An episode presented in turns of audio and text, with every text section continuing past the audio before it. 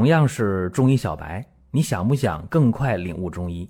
做事情先找到门路很重要，正所谓众妙之门。下面我抛砖引玉，为大家开启中医入门。各位，本期话题呢是胃下垂。对于这个病啊，大家不陌生，很多人呢或轻或重的就有这个问题。也有人说自己没有胃下垂，但是呢听说过。身边人有得这个病的，特别的遭罪，饭呢也不敢多吃一口，吃完呢就胃胀，不消化，甚至胃疼，人特别的消瘦。那胃下垂呀，不是今天才有的病，说现在生活条件好了，大家吃得饱了就得胃下垂，不是，古而有之。中医呢管胃下垂叫胃下或者胃缓，啊，是这样一个称呼，怎么来的呢？往往是先天禀赋就不足，身体比较弱，还有就是饮食不加以节制，啊，吃的比较多，或者呢是这人呢比较累，啊，劳动量比较大，我吃饱了就劳动，哎，这也不可以。还有呢，就是说有的人，呃，自我的情绪调节的不到位，中医叫七情不和呀，这样的话呢也会。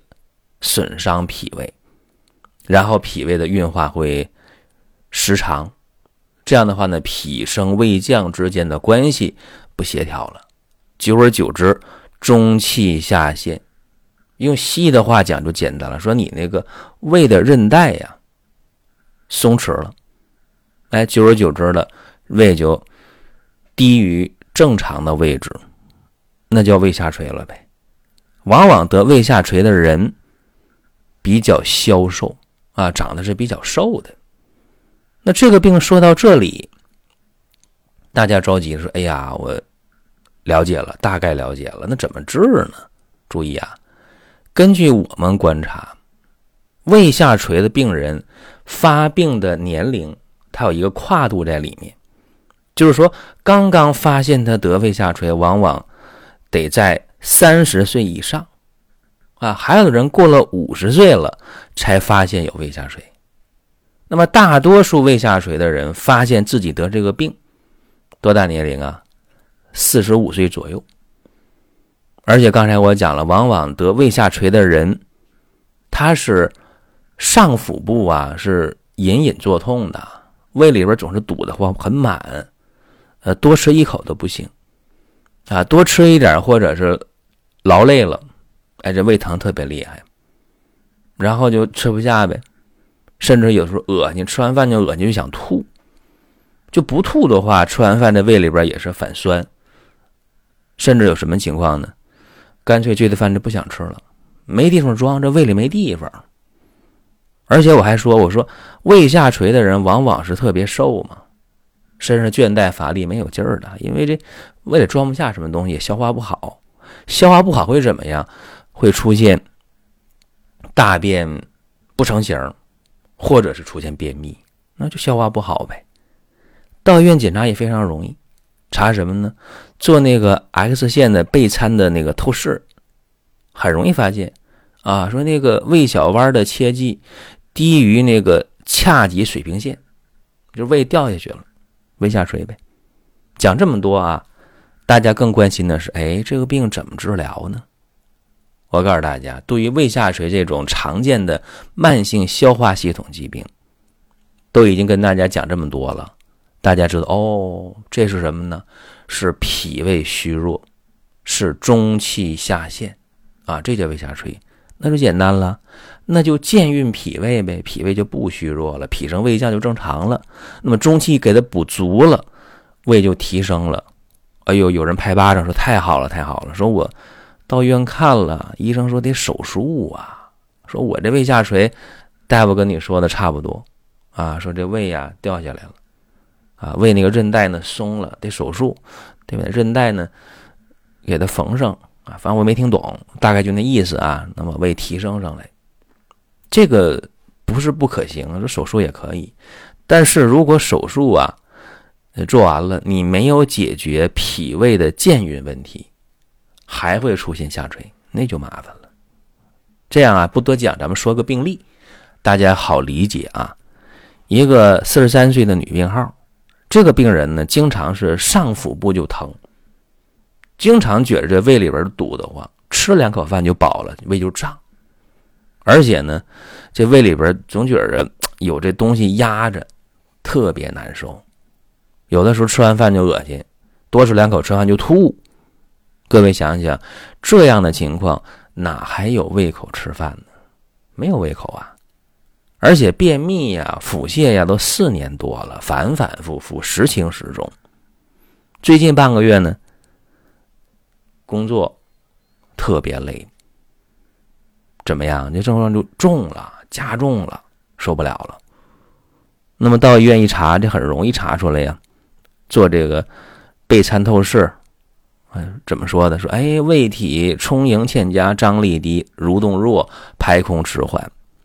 胃小弯角切记在两髂脊水平连线下三厘米，怎么样？确诊没？确诊了。这是西医的说法，说你这个不行，手术吧。他吓坏了，特别紧张，找中医吧。一看这病人什么情况呢？就是身体特别弱啊，在那一坐啊，说话声像蚊子一样特别小啊，乏呀，累呀。一看那个脸色呀，特别差，没多少血色啊，面色少花，伸舌头看看吧。哎呦，舌淡苔薄白。一按脉是什么呢？脉是如缓的。各位如果懂中医的话，怎么去给他下结论呢？哎，脾胃虚弱，中气下陷。那脾胃虚弱就是健脾养胃。中气下陷就是补气升陷，给它提上来，升提。大家说，哎，那用什么方啊？呃，有一个成药啊，叫补中益气丸，会有效果，但是慢。那怎么办呢？咱们就得想快的办法，用补中益气丸这个方啊，改成汤药，叫补中益气汤，稍微改一改，大家可以参考一下。黄芪三十克，党参二十五克，白术、香附、直壳各十五克，柴胡、生麻、焦三仙、当归、陈皮、砂仁、木香各十克，炙甘草五克。这个药的简单啊，水煎服呗，正常煎药。给他吃了五副药啊，症状就好转了。饮食情况呢？基本上就可以放开了吃了，就吃五天药。哎呀，这很好啊！这原方稍微改动了一下啊，接着用，又用了三十副药，他所有的症状都没了。何为所有的症状啊？就是什么腹胀啊、胃疼啊、胃里边胀啊、恶心呐、吐啊、没胃口啊、便秘、腹泻呀，这症状就。都没了，身上还有劲儿了，不乏不累了。这多少天呢？三十五天的时间。我们在听节目的过程当中啊，想说的话、想问的事儿，可以通过评论来实现。如果说身边人也需要这个内容，你可以转发一下。再有啊，就是关注的事儿，点关注不迷路，下回还能继续听。大家可以关注一个公众号，叫“光明远”，阳光的光，明天的明。永远的远，这个号啊，每天都有内容的持续更新，方便大家了解最新的动态。点赞、关注、评论、转发这几个动作一气呵成，感谢各位的支持和捧场。